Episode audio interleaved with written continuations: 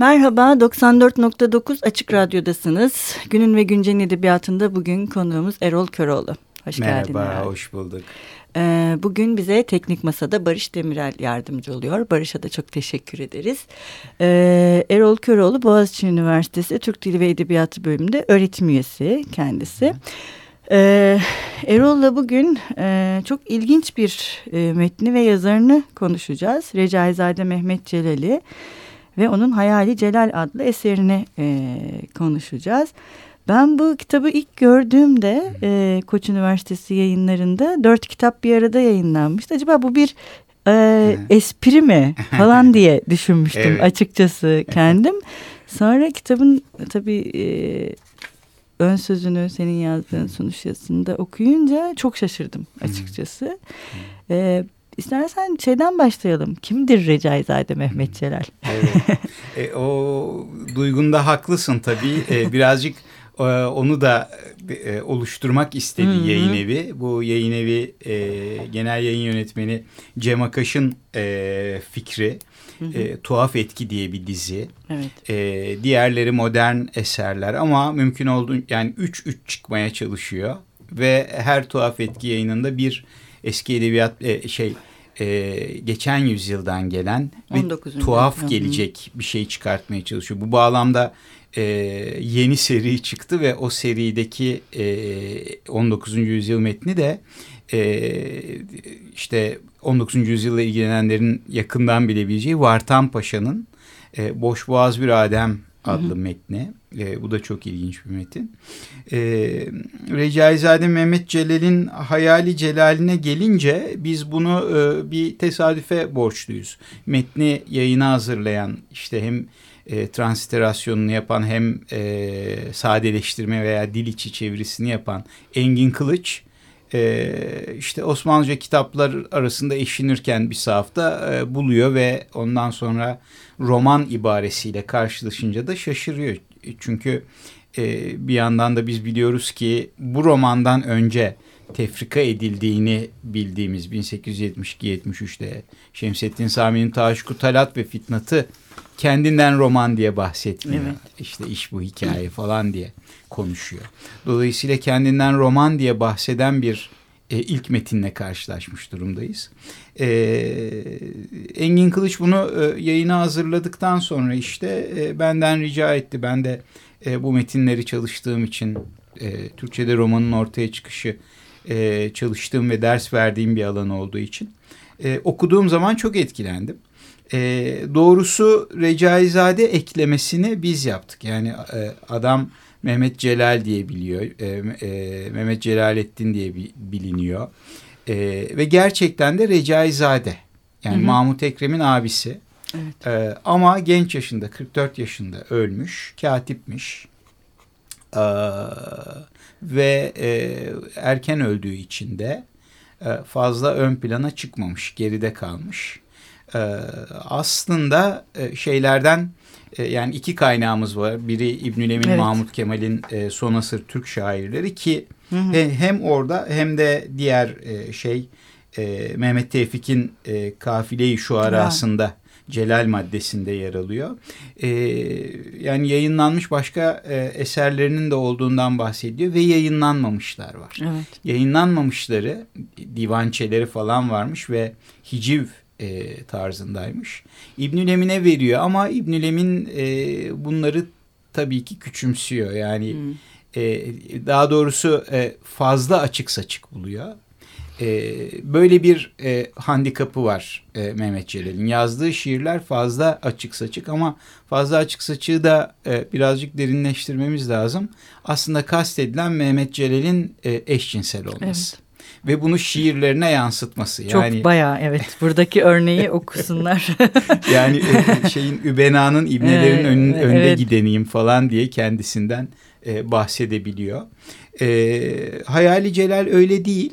E, Hayali Celal bir e, şey e, komik ve e, Mihail Bahti'nin bahsettiği anlamda karnavalesk bir metin aslında. Yani bu 19. yüzyıl e, ilk dönem e, Türk romanlarında veya roman benzeri anlatılarda gördüğümüz bir şey. Ya melodramlar görüyoruz. Taşku, Evet. Talat ve Fitnat gibi. Ya da böyle işte e, şey Ferahatun Bey ile Rakım Efendi'ye giden e, özellikle zübbelerle ilgili e, mizah, hiciv eserleri görüyoruz. Bu onlardan biri. E, ama bir proto zübbeyi anlatıyor bizi. Şeyda e, Evet. adlı. Adı da Şeyda. E, isimler çok komik zaten. Yani e, Şeyda e, deli demek. E, Evet. işte e, Akile Hanım'la e, evlen, evli, evlilik geçiriyor. Ama bir de bir Zekavet Evet, Hanım var. Yani zeki ve akıllı kadınlarla e, uğraşıp Deli e, adam. iyi- iyiden iyi- aynen deli adam iyiden iyiye e, ortalığı karıştırıyor. Bu bir katip. E, fazla parası da yok. E, ve güzel değil. Yani yakışıklı değil. E, Dolayısıyla e, bir türlü evlenmesi mümkün olmuyor. E, Bunu komik bir şekilde bize anlatıyor. Yani o kadar evlenmesi mümkün olmuyor ki yani böyle karnavalesk, karnavalesk e, komik metinleri sevenler mutlaka bundan keyif alacaklardır. Misafir kaldığı evlerde e, harem kısımlarına tecavüz edip evin oraya Evet. girip yani bu Osmanlı toplumunda olmayacak bir şey. Biz bunu bilmiyoruz. Yani Osmanlı toplumunun toplumunda kadın ve erkeğin hayatlarının nasıl birbirinden mutlak şekilde ayrıldığını bilmiyoruz. Ee, tam hayal edemiyoruz. Dolayısıyla bunun yaptığı e, Şeyda'nın e, hareme girip oradaki e, cariyelere ya da işte ev sahibinin annesine falan e, Evet. sarkması, sulanması bunlar e, büyük skandallar Evet. Osmanlı toplumu için. Ama bu çok komik şekilde e, anlatılıyor. E, yani bir e, birazcık şeyi de düşünebiliriz. E, daha tersten tabii ama nikah meselesiyle ilgili Heh. olduğu için Evet. e, Şinasi'nin Aynen. şair tam evlenmesini yolu bir. e, düşünebiliriz. evet. E, yani e, ama aynı zamanda Taşku Talat ve Fitnat'ı da e, düşünebiliriz. Yani bu 19. asır metinleri Çok. ilk romanlar e, bayağı bir evlilik takıntılı, nikah takıntılı metinler. Sanırım o işte bu modernleşmeyle birlikte aslında bir taraftan modernleşiyor da toplum ve gündelik hayat oldukça hey, yani canlı, renkli. Ee, bir taraftan üst sınıf kadınların işte giderek değişen bir dünyaya daha çok dahil olmaya başladığını da aslında görmeye başlıyoruz bu dönemde. Zaten kadın ve aile en büyük takıntıları bütün modernleşmelerde olduğu gibi en büyük takıntı sokak, kadın ve aile. Evet. Ee, ve farklı bir anlatım türüyle e, hemhal olmaya da başladıkları için sanırım kadını orada ya da bu ilişkileri o yüzden söylediğin şey çok doğru. İlişkileri de konumlandırmaya çalışıyorlar. Çünkü artık bir takdim de söz konusu. Evet. Yani mahrem olanın dışarıya açılması ve kadın ve ev Hı hı. için en çok mahrem olan e, şey yani Evet. Osmanlı entelektüeli içinde ve bunu anlatma yollarının herhalde bir ne diyelim sesli düşüncesi olarak da mı ortaya çıkıyor bu anlatılar? Evet. Biraz Yani geleneksel anlatılarda da e, bu mevzular var. E, yani e, aşık işte mesela tıfli hikayelerinden han- en ünlülerinden Hançerli hikaye garibesi. E, orada bir kere e, bir- e, şey cariyeye aşık Hı olma durumu var. Ama bir de çok tehlikeli bir hançerli hanım var mesela zengin kadın hı hı, e, meselesi var. Ama orada mesele yani bu konuların ele alınışı daha basit oluyor. E, ve orada kadın kötü ve tehlikeli Evet. gösteriliyor. Bu önemli bir şey. Evet. Çünkü e, Osmanlı geleneğinde e, mekri zenan diye e, bir e, tematik tür var. Değişik anlatılarda e, şiir olabiliyor, düz yazı olabiliyor, görülebiliyor. Temelde işlediği fikir kadın tehlikeli e, bir yaratıktır. E, erkekler buna karşı e, ayaklarını e, denk e, almalılar, dikkat etmeliler gibisinden bir şey. E, bu işlevsel bir şey. Yani kadın ve erkek toplumlarının ayrı olduğu bir e, şey e, e, alanlarının ayrı olduğu bir toplumda e, kadının tehlikeli olduğu fikri e, erkeklerin kadınlara e, tacizini, tecavüzünü, e, onları sıkıştırmasını, istismarını azaltan bir şey, azaltacak bir şey. E, dolayısıyla bu fikri işliyorlar. Ama modernleşmeyle birlikte e, artık e, evlere sığamayan bir kadın hayatı var. Evet. Yani e, modernleşme bir paket. Yani hı hı. E, temelde işte devletin merkezileşmesiyle ilgili. Devlet merkezileştiği anda da modern aileyle ilgilenmeye başlıyor. E, modern aile devletin en büyük güçlerinden biri. Bugün de hala böyle. Yani evet de, devlet büyüklerimiz, e, siyasetçilerimiz çıkıp çıkıp işte e, üç çocuk yapın, 15 çocuk yapıyorlar falan filan diye konuşmaları bu nüfus meselesiyle ilgili. Hı hı. E, modernleşme aileyi nüfusa endeksleyen bir şey. Dolayısıyla da e, e, ne kadar gençler, e, genç erkek ve kadınlar ne kadar çok evlenirlerse, evet. bu teşvik edilirse nüfus o kadar iyi artacak. Evet. Nüfus kalitesi e, artacak. E, halbuki geleneksel nikahta böyle bir şey yok. Hı hı. İsteyen istediğiyle evlenebilir. Evet. E, bu değiştiği için e, şimdi topluma aman gençleri evlendirin fikrinin hı hı. propagandasını yapıyor aydınlar. Bu metinlerde bunu görüyoruz. Bazen alay ederek, bazen hı hı. acılı hikayeler anlatarak hep bir e, yeni modern aile e, şeyiyle propagandasıyla karşı karşıyayız.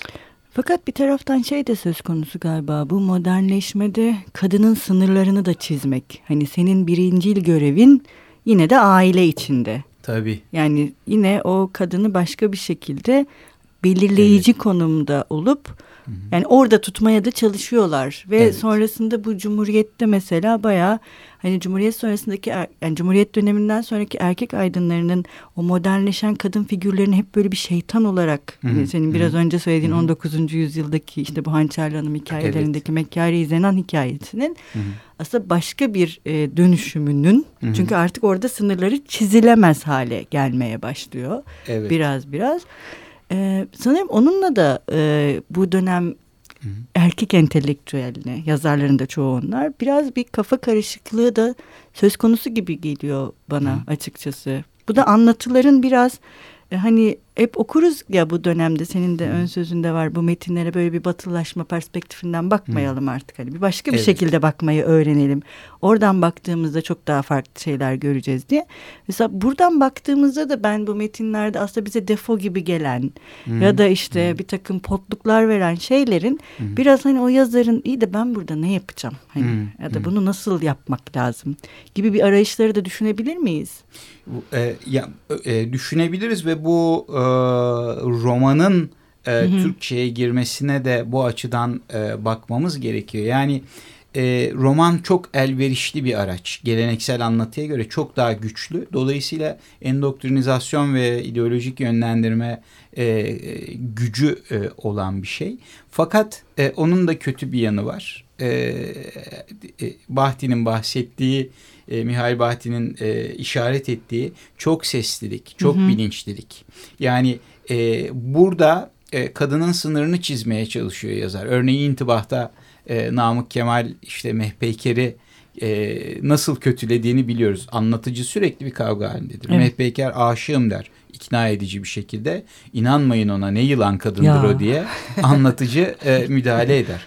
E, ama e, bu yüzden yazarların e, düşüncelerine açıkça ortaya koydukları fikirlerine tamamıyla güvenmeden romanlara bakıyor olmalıyız. Çünkü karakterlerini ve farklı bilinç, farklı dil, farklı e, yaklaşımları bastıramıyorlar. Evet. Yani kadının e, niye oradan çıkmaya çalıştığını görüyoruz. Şimdi Hayali Celal'de de bir e, Mekri Zenan var. Yani e, belki yazarının Mehmet Celal'in eşcinsel yönelimiyle yani heteroseksüellikle ilgili problemleriyle bağlantılı falan e, e, şey baş karakter Şeyda yani e, tam bir e, e yüz karası e, evet. e, toplumsal açıdan ve toplumsal krizi de gösteriyor bize. E, e, ona karşı kadın hilesi uygulayan zekaveti suçlu göremiyoruz. Yani hak veriyoruz. Çünkü zekavet kendi parası olan güçlü, e, zengin bir kadın olduğu halde e, ondan çok daha sınıfsal olarak aşağı durumda olan e, şey, şey da ona sulandığında, evlenmeye kalktığında endişe ediyor. Çünkü kadın bir yolunu bulmazsa e, bir şekilde şeydanın karısı olmak durumuna düşebilir. Ha. E, bunun için hileler kuruyor, kendini kurtarmaya çalışıyor ve sık sık şeyi duyuyoruz yani e, sonra şeydanın evlendiği Akile Hanım e, birkaç sene önce kocası ölmüş. E, özgürlükten bahsediyor. Ya. Yani bu yeni yakaladığı özgürlüğü kaybetmek istemeyişini anlatıyor. Evet. Ha demek ki e, iş o kadar basit değil. Neticede evet. erkeklerin bir e, şeyi var, a, tasallutu var ve kadınlar da buna karşı kendilerini konumlandırmaya, idare etmeye çalışıyorlar. Kadın erkek ilişkilerini bu modernleşme sürecinde bu metinlerde okumak e, çok çarpıcı e, şeylere yol açabilir. Bir de e, Bahdin'den bahsettik. Bu sen de söyledin e, romanın aslında birçok şeye imkan vermesi. Aha. Geleneksel anlatı türlerine oranla ve e, romanla birlikte artık farklı sesleri de duymaya başlamamız. Yine bu senin ön sözünde de var. Bu kitap bize aslında döneminin birçok sesi ve dili hakkında da evet. oldukça zengin bir malzeme veriyor. Evet. E, o noktada da yani önemli bir eser olarak Öyle. ortaya çıkıyor. Zaten Hı. yine şey de demişsin tiyatro sahnesi gibi evet. konuşmaların bol miktarda olması aslında yine bu metinlere bakarken Hı. bize başka bir zenginlik ve başka bir çalışma yöntemi de aslında Hı. sunabiliyor metinler. Evet. Biraz evet, yani, ondan da bahsedelim. Yani dilsel olarak e, bu metinler çok önemli. Mesela e, şey bu e, ilk dönem kurmacalarını çalışan e, önemli isimler e, işte Tanpınar'dan Özön'e oradan e, Berna Moran'a Jale Parla'ya bugüne Hı. kadar gelen çizgi bu çok olumlu ama hep bir meddah gibi vurgusu vardır. Yani meddah gibi konuşan anlatıcı falan. Ama o hı hı. meddahtaki doğallık yani karşı karşıyasınız hikaye anlatıcısıyla orada. Burada yok. Evet. Meddah'ın ağzından çıkanı yazıya dökme problemi var. Çünkü Osmanlıca ile Arap harfleriyle yazıyor. Ve e, yazılı dil bile oluşum aşamasında ya. erken döneminde. Dolayısıyla e, yani gerek e, Şemsettin Sami gerek e, Recaizade Mehmet Celal bunlar romanlarının kitaplarının sonuna not düşüyorlar. Ağızdan çıktığı gibi yazdım. Yani sözcüğün yazılışını değiştiriyor vesaire. Dolayısıyla e, yazılı metin üzerinden sesin nasıl çıktığına dair işaretler alıyoruz. Diyalog, diyalektoloji ile ilgili e, işte e, İstanbul lehçesiyle ilgili çok önemli veriler var. E, hı hı. Bir, bir taraftan şu da önemli bence bu e, son zamanlarda şey değişmeye başladı. Biliyorsun eskiden Arap harfli metinler hı. oldukça e, ne denir tek tipleştirilerek yayına hazırlanıyordu. Evet. Bütün evet. bu dil özellikleri kayboluyordu. Hangi ekler bitişik yazılıyor, hangileri hmm. ayrı yazılıyor. Biz bunları göremezdik. Hmm.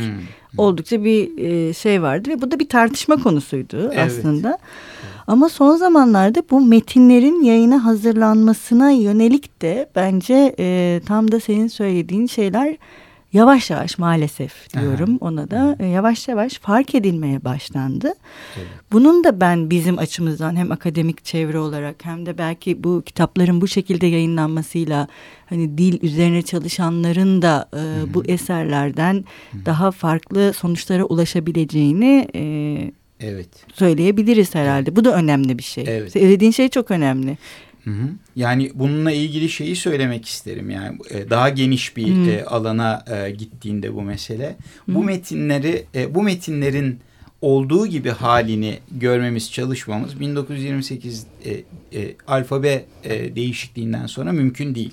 Evet. Artık yani ikiye ayrılmış durumda dünyalarımız. Dolayısıyla bu Osmanlıca metinlerin e, günümüze o günküne en yakın e, şekliyle, iz düşümüyle e, aktarılması önemli. Ne açıdan önemli?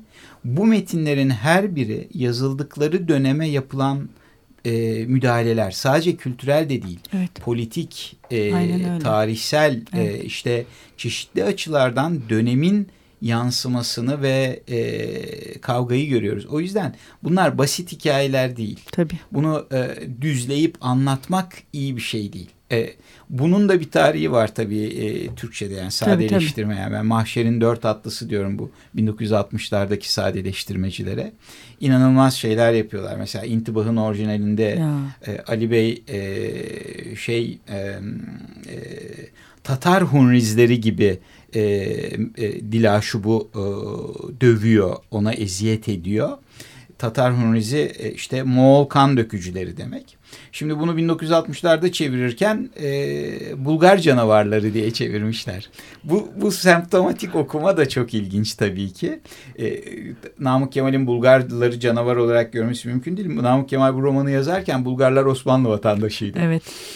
Ve Moğollar da e, ya da Tatarlar da Türk olarak görülmüyorlardı. E, bu 1910'larda gerçekleşti bu değişiklik yani. Bir de şey de önemli sanırım. Mesela Recaizade Mehmetçilerin tesadüf eseri ortaya çıkması gibi aslında bizim 19. yüzyılda biliyoruz ki bilmediğimiz aslında birçok kişi, evet. birçok metin var. Ve e, bugün edebiyat tarihlerine baktığımızda hani bazılarının ayıklandığını Hı-hı. ve diğerlerinin ya zaten aslında onlar kötüdür, iyi olsalar evet. görünürdü gibi Hı-hı. bir anlayışın da yavaş yavaş değişmeye başladığını e, ve daha eleştirel bir bakışa sahip olduğumuzu ben kendi adıma düşünüyorum evet. açıkçası. Evet. Ve e, buna yönelik çalışmaların yapılmasının da mesela bu Recaizade Mehmet Celal bu açıdan da çok önemli. Hı hı. Yani insanların kafasında soru işareti uyandırmak. Hem araştırmacıların hem de sıradan okurun. Evet. Acaba başka neler var hı hı. E, hikayesi önemli gibi geliyor bana. Bir Tabii. taraftan 19. yüzyıla tekrar bakmak. Yeniden Tabii. bir e, Tabii. E, değerlendirmek. Yani sen ne diyorsun biraz onun da... Çok güçlü manivelalar edindik e, geçen e, 10-15 yıl içerisinde. Örneğin Fransız araştırmacı Johann Strauss e, 19. şey Osmanlı'da kimler e, ne, okurdu? ne okurdu diye bir makale yazdı ve e, o zaman fark ettik ki biz nasıl bir cumhuriyet ideolojisiyle tekleştirerek bakıyoruz Osmanlı'ya. Yani e, ilk Türkçe roman veya ilk Türk romanı arıyoruz. Nerede? Osmanlı toplumunda. Ermeniler var, Rumlar var, Kürtler var, Araplar var. Ve bunların her milletin, her inanç ve kültür grubunun batıyla ve modernleşmeyle farklı karşılaşma tarihleri var. Örneğin Ermeniler e, daha Çok erken, daha erken yapıyorlar. O yüzden Hı. 1851'de ilk Ermeni harfli Türkçe, Türkçe roman Akabi hikayesi yayınlanıyor ki aynı yıl Ermeni harfli Ermenice ilk e, romanda yayınlanıyor ve tiyatroya bu kadar şeyler. Bunun gibi araçlar var. E, bir kompleksi, var olan bir kompleksi. Niye bizimkiler bu kadar geç ve bu evet, kadar kötü yani. yazarak başladılar kompleksini e, gidermeye yardım ediyor. E, burada bir miyopluk var, bir evet. anakronizm var araştırmacılıkta. İlk roman sorusu. Evet. E, yani ilk roman sorusu 20. yüzyılda icat edilmiş bir soru. Türkçe'de ilk roman hangisidir? Ya. İlk romanları yazanların böyle bir problemi yoktu. Çünkü roman e, prestijli bir tür değildi. Evet. Şiir yazmak Aynen, prestijli. Şiir. Roman yeni bir şeydi. Dolayısıyla roman yazdıklarını bile söylemiyorlar. Hikaye diyorlar, iş bu, metin diyorlar, bilmem evet. ne diyorlar. E, dolayısıyla biz bu dönemde yani ilk basılı 1870'lerden itibaren matbaa ürünü, matbu e, kurmacalara baktığımızda romanlar görüyoruz, roman çevirileri görüyoruz, e, tek tük telif romanlar görüyoruz. Ge, Recaizade şey Mehmet Celal'in Hayal Celali gibi gelenekle çok iç içe metinler, e, metinler görüyoruz. Gelenek geleneğin yeniden yazımı olan e, şey metinler e, tıfli hikayesi e, şey nedir o? Hançerli, Hançerli hikaye garibesi ve diğerlerini görüyoruz. Ayrıca aşık hikayelerini görüyoruz. Evet. Bunlar basılıyor. Evet. İnsanlar bunların hepsini birden okuyor. Ondan sonra T. Abdi'nin e, Sergüzeşli Kalyopi gibi evet. e, romana karşı çıkan geleneksel anlatıyı üretmeliyiz iddiası. Bu da modern bir müdahale Tabii. mesela. Tabii. E, dolayısıyla biz bir orada 19. yüzyılda ilk roman bizim problemimiz değil bizim için önemli olan romanesk eşik, geleneksel anlatıdan romana nerede, nasıl, ne oranda geçiliyor. Buna baktığımız zaman çok daha ilginç hale geliyor bu metinler. Yani ben şunu söyleyeyim, Tanzimat romanı dersi yapıyorum. Ee, bu e, benim için bir e, endişe ama e, dönemin ortasını bulduk şu ana kadar e, Taşku Talat ve Fitnat'la Akabi hikayesini ancak tamamlayabildim. Çok güzel. Çok güzel. yani daha iyi bir şey bu kötü değil. daha 4-5 metnim var. Ama söylüyorum hızlanacağız diyorum. Ve, ve e, şey o kadar önemli meseleler çıkıyor ki önümüze. Evet. Ve o kadar ilginç hale geliyor ki metinler. Dolayısıyla e, ilk şahane metne ihtiyacımız yok. Evet. Bu sorunlu metinler bugün e, zevkimiz için okumayacağımız bu metinler e, bu gözle baktığımız zaman yani tarihsel okurun e, okurla empati kurmaya çalışarak, bağlantı kurarak okuduğumuzda çok ilginç hale Tabii. geliyor ve bugünü besliyor. Aynen öyle. Erol çok teşekkür ederiz. Yani çok verimli ve güzel bir sohbet oldu bugün Ben ve e. Engin Kılıç'a bir selam gönderelim. Evet buradan. Japonya'daydım bu sene. evet, Evet. eğer bizi dinlerse teşekkür ederiz. E, her ikinize de bu kitabı bizlere kazandırdığınız için. Ben teşekkür ederim. Hoşçakalın. Görüşmek üzere.